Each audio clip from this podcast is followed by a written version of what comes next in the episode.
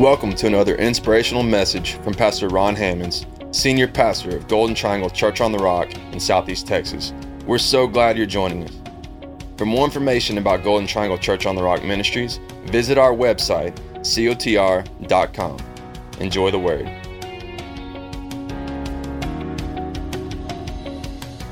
Are you ready for the word? All right, let's open the Word tonight. And uh, tonight we are continuing in our series of Women of the Bible uh, the good, the bad, and the ugly. And tonight uh, we are talking about hidden virtue. Hidden virtue. Women of the Bible the good, the bad, and the ugly hidden virtue. We're still going to talk about a couple of good women. We're going to pick up where we left off last week. I told you that, that no uh, study of the women of the Bible would be complete without a few women. One of them was Ruth, and uh, the other one was Esther, another one was Mary, the mother of Jesus. And so uh, tonight we're going to talk uh, just a little bit about Esther and Mary, the mother of Jesus. And we're going to talk about hidden virtue. What in the world is that? Well, you know what virtue is, but what do I mean by hidden virtue? I mean virtue that is is resident on the inside of a person, whether you're a man or a woman, you know, male or female. There are things that God has placed in your life, resident in your life, that yet may be hidden, that may not be uh, have, have been called upon yet. The demand may not have been made upon some things that God has already placed in you and worked in you. Okay? And uh, Luke, the sixth chapter, in verse 45, Jesus said, A good person produces good things from the treasury of a good heart, but also an evil person produces evil things from the treasury of an evil heart. What you say flows out of your heart.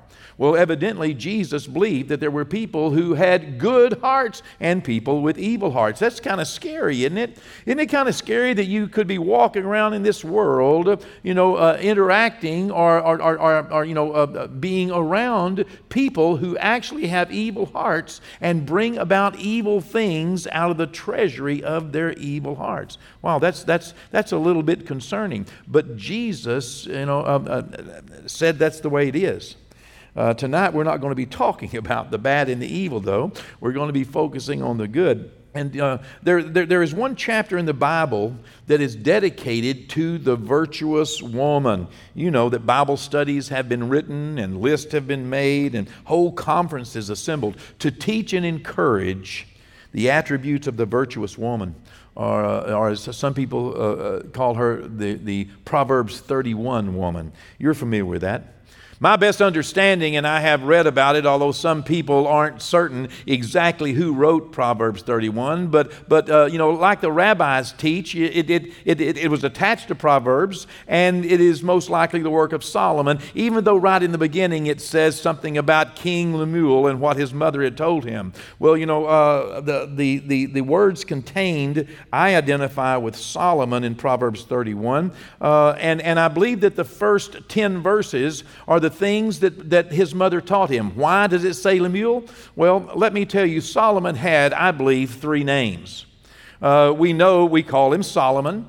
We also know that at his birth, Nathan the prophet, speaking for God, called him Jedediah. His name would be Jedediah, you know, you know, uh, blessed of the Lord, uh, you know, uh, dedicated to the Lord.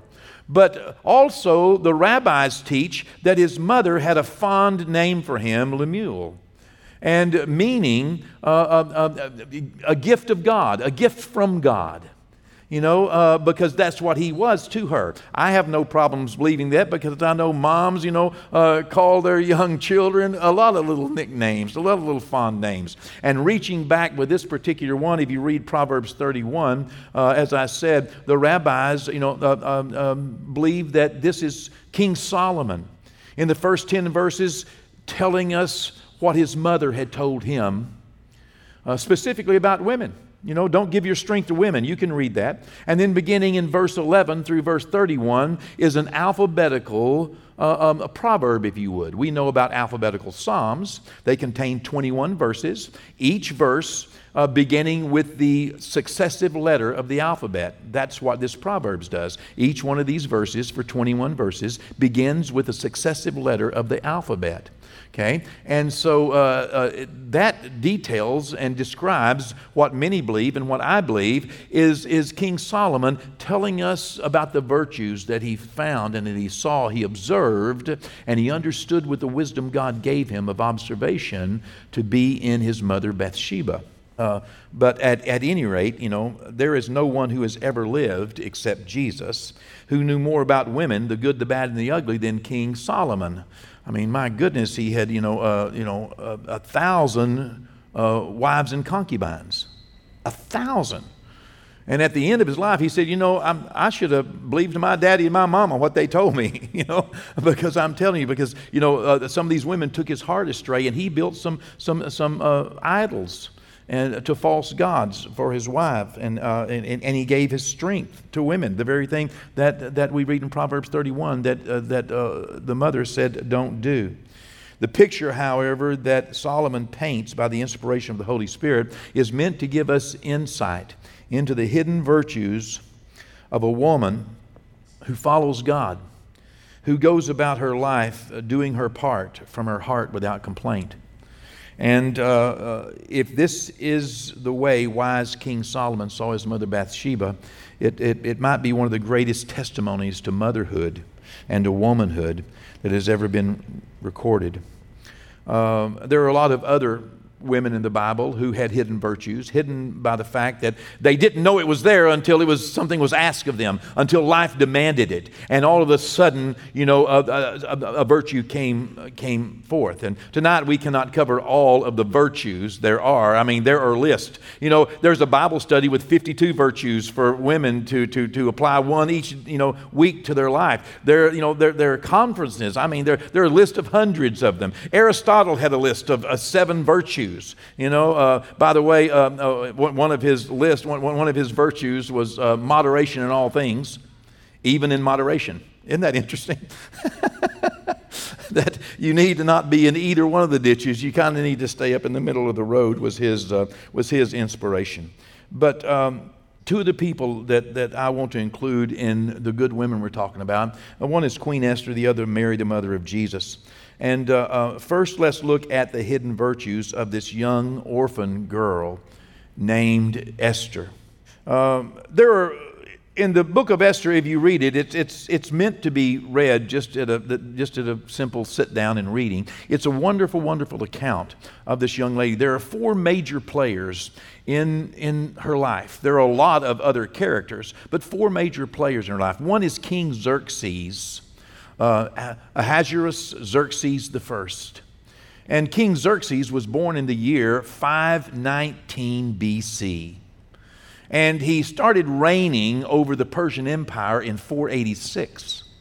And uh, he, he uh, reigned until 465, but probably along about 469, probably about the year that he was 50 years old, he had uh, some trouble with his wife and he uh, got rid of her and started looking for a new wife. Actually, his, uh, his servants and his, his, his uh, um, um, the leaders of his, of, of, his nation with him began looking for a new wife. And uh, he's one of the players. One of the players is named Haman.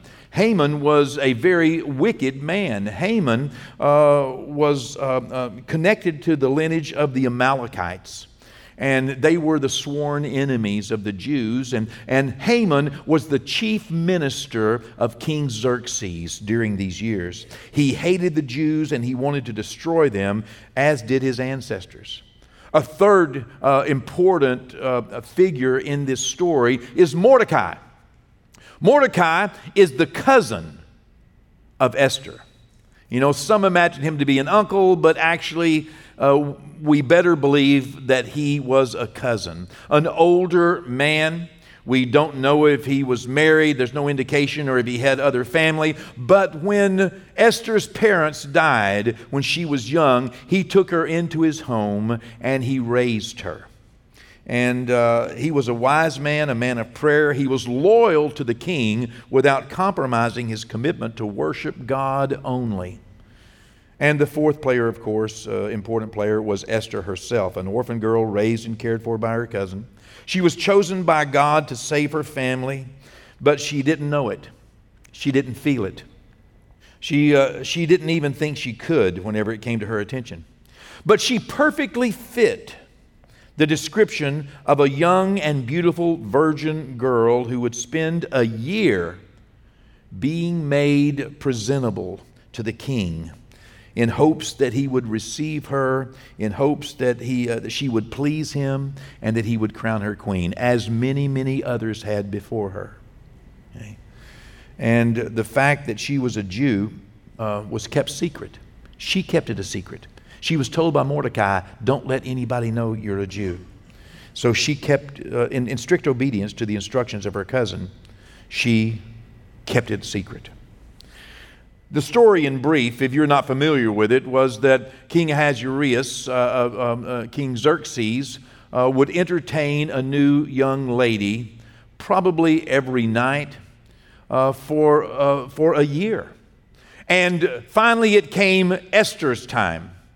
And Esther, with the wisdom that she was given by, by one of the eunuchs who was in charge of her, took only into his bedchamber what the eunuch who served him and knew him best prescribed.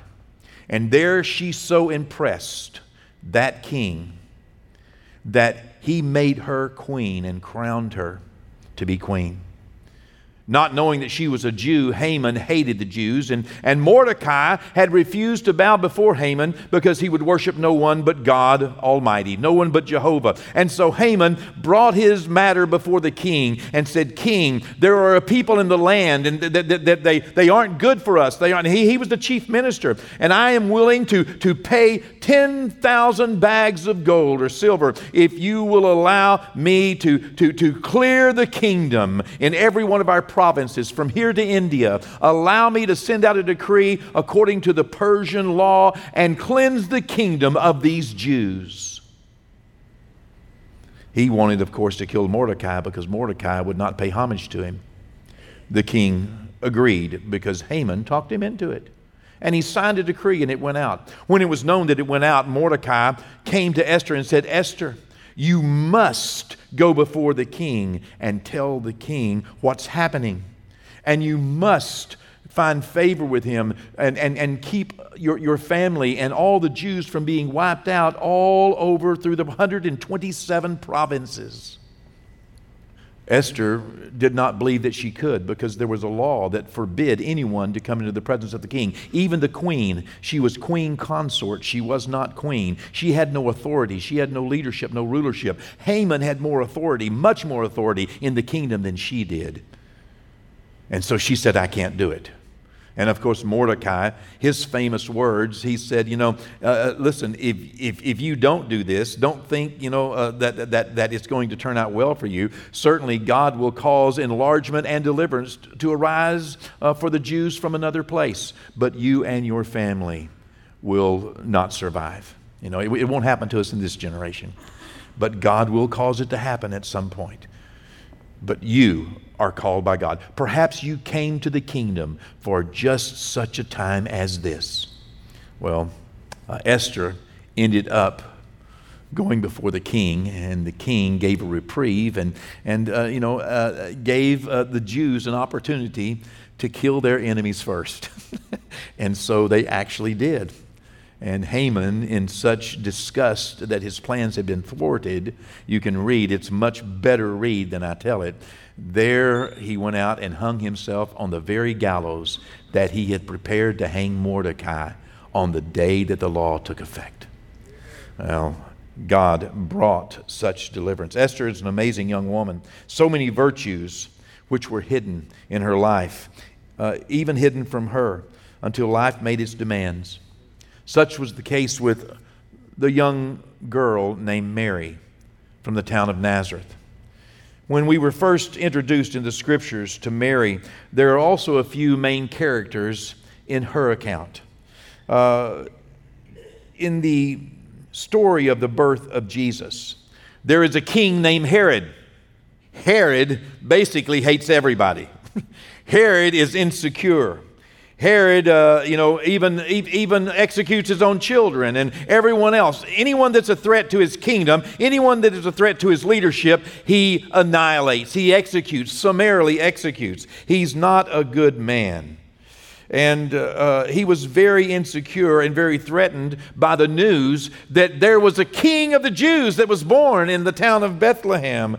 Uh, and so, uh, you know, Herod sent down there and killed all the, you know, young boys, two years old and younger. There's a second character in the story of the birth of Jesus that we find here in Mary's life. And, and uh, in, in, in, this account in Matthew and in Luke, we find the Gabriel, the, the angel Gabriel. Gabriel was an angel sent from God, a messenger that had been sent, uh, you know, from God to other people all throughout the Word of God. He's also sent to this young girl. He sent to Mary to tell her that she had been chosen, to encourage her, even to confirm his message by going down and visiting Elizabeth, who was her cousin, who was also pregnant in her old age by miraculous and divine intervention. Gabriel uh, was not only sent to Mary, but Gabriel was also sent to Joseph, Mary's fiance. She was betrothed to this man with plans to marry him. And he is our third important character, Joseph. Joseph was a good man. Joseph was such a good man that he was chosen by God to be a fatherly representation to God's only begotten Son, Jesus. And in this account of Joseph, the angel Gabriel showed up to him, and, and Joseph, of course, did not want to make a public example of his fiancee Mary, who was six months pregnant by the time he found out about it. And he realized that she's beginning to show now and she's pregnant now. And my goodness, I know that she has been engaged to me, and I know that we have not done anything, and therefore she must have been, you know, having sex with someone else. That was, of course, that's the understandable conclusion. And so it took an angel, Gabriel, to show up to him and instruct him. And he followed Gabriel's instructions to the letter. He risked his own life to take care of not only Mary, he risked his reputation taking care of Mary and taking care of Jesus. And uh, um, of course, the fourth character in the story is Mary. I'm not uh, leaving Jesus out on purpose here, but uh, in this particular account, Mary a young virgin chosen by God to bear his only begotten Son. She was a good wife, a good mother, a good friend, a good supporter of her son's ministry, a good follower of Messiah and of God's plan and purposes for her life and for your life, and for my life and for our eternities, well beyond the moment that she faced. You know the story of Mary. I don't have to tell it to you, but she is an example for every woman to follow. She, like Esther, she possessed virtues, virtues that even she did not recognize in her own life. And this is one of our big points tonight is that resident on the inside of you are things that you are as yet unaware of things that, that, that perhaps you cannot imagine you're capable of, things, good things. Wonderful things, things that help others, things that will benefit uh, people even beyond your life, and you may not be aware. People, uh, you know, uh, need to be uh, benefited beyond the circle of what you imagine your influence might be. And inside of you is, you know, there are resident virtues that as yet life has not made a demand for. But when it does, you can trust God because He never calls where He does not also anoint and provide everything that is needed. It's a confidence that we should get up with in the morning. A confidence that no matter what the day demands, no matter what the task requires, that my God is able and I can do all things through Christ who strengthens me. I should not worry whenever I'm faced with a task that I feel unprepared for or, or that, that, I, that I don't feel as though that, that, that, that I have you know, uh, been you know, uh, ever seen before in my life. Nonetheless, There is nothing that you can face that God will not be there with you. Just like Corrie ten Boom said, there is no hole so deep that God is not deeper still. You will find Him in every place in life. Women, good women, they are incredible. I mean, you know, many of you, like Esther, like Mary, you know, you have hidden virtues. And as I said, when life makes its demands, those virtues will surface, and you will find yourself able to do things you had never imagined you were able to do. Don't think bad or don't think light, don't think little of yourself. the Son of the living God lives on the inside of you. A good person produces good things from the treasury of a good heart. Let's just actually check our hearts to make sure our hearts are right with God. Because we truly can do all things through Christ. What are some of the virtues that were shared by these women? One of them is chastity. I don't know how else to say it. But God went to great lengths to mention that these ladies were virgins. What does that mean? You know, uh, it, I mean, it's, it means that they were pure in their heart and in their life.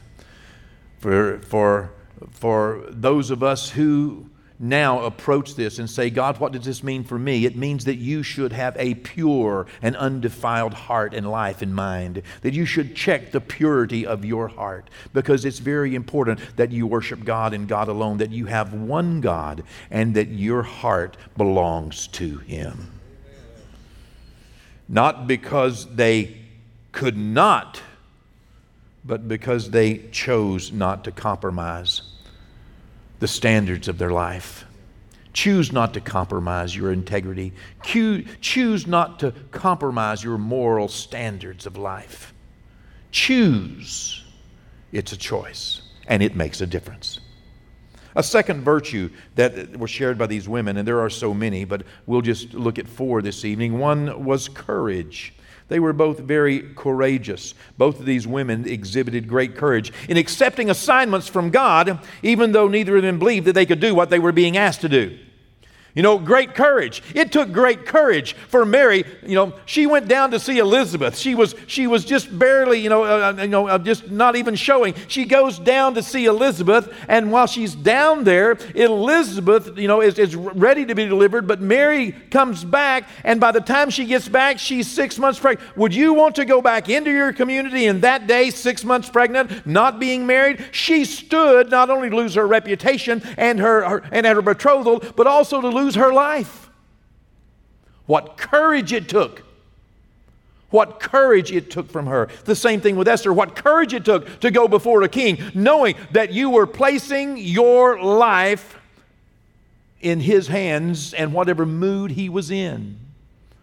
Whatever, you know, uh, uh um, you know, counselor, whatever advisor was there with him. Courage. Another virtue that we see that these women shared was humility. What do I mean by humility? Both of these re- women realized that they could not do what they were called to do without God. I cannot do this without God.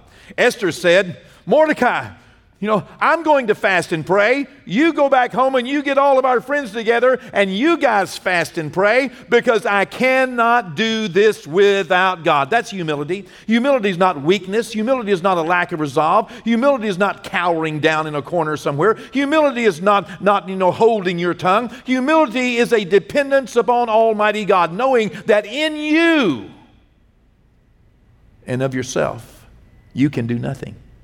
But with God, you can do all things. Humility. You know, not only Esther, but Mary. Mary said, How can these things be? This cannot happen without you, God. Wow. Humility. Needed God. They did their part, but they appreciated the fact that they could not do it all. A fourth and final virtue that we'll look at tonight, which I pray that you are taking note of these and, and saying to yourself, you know, uh, am, am, am, am, I a person with a chaste heart? When I'm a person with, with a chaste life, am, am, am, am I devoted to pleasing God? Uh, am, am, am I pure in heart and pure in mind? And am I pure in my motives? I pray that you are asking yourself, Am I courageous? And am I a person that if God asked me to, I would walk back into a situation that I know I cannot handle without Him? Are you humble? Do you know that you need Him? A fourth thing, which many times can be a point of argument whenever someone's preaching or teaching, especially on the subject of women. But it's not only a virtue of women, okay? It is a virtue that God requires from each one of us. Tonight, we're talking about these two ladies and the virtue in their life we will call submissiveness. What does that mean? Submissiveness. Well, both Esther and Mary were very strong ladies. They were strong and courageous in their own rights. However, not, not to get in either ditch, by the way, okay? But both Esther and Mary accomplished their task from the confines of their life because they were confined in a culture, in a custom, in a tradition.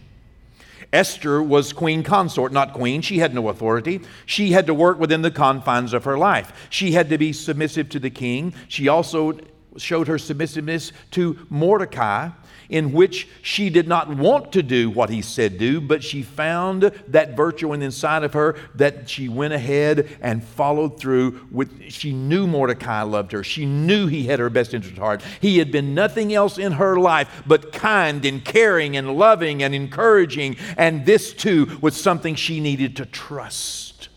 And that's what submission is. It's trust. Whether it's trusting God or trusting someone else. And sometimes we have to trust others. The same thing with Mary. You see, Mary had to trust Joseph. Do you know whenever it came time to um, take Jesus down into Egypt, to save his life, to protect his life, and to keep him from being, you know, uh, killed by King Herod, that the angel Gabriel did not show up to Mary, he showed up to Joseph he told Joseph, Take the child down. Read the story, read the account. And Mary just had to trust Joseph.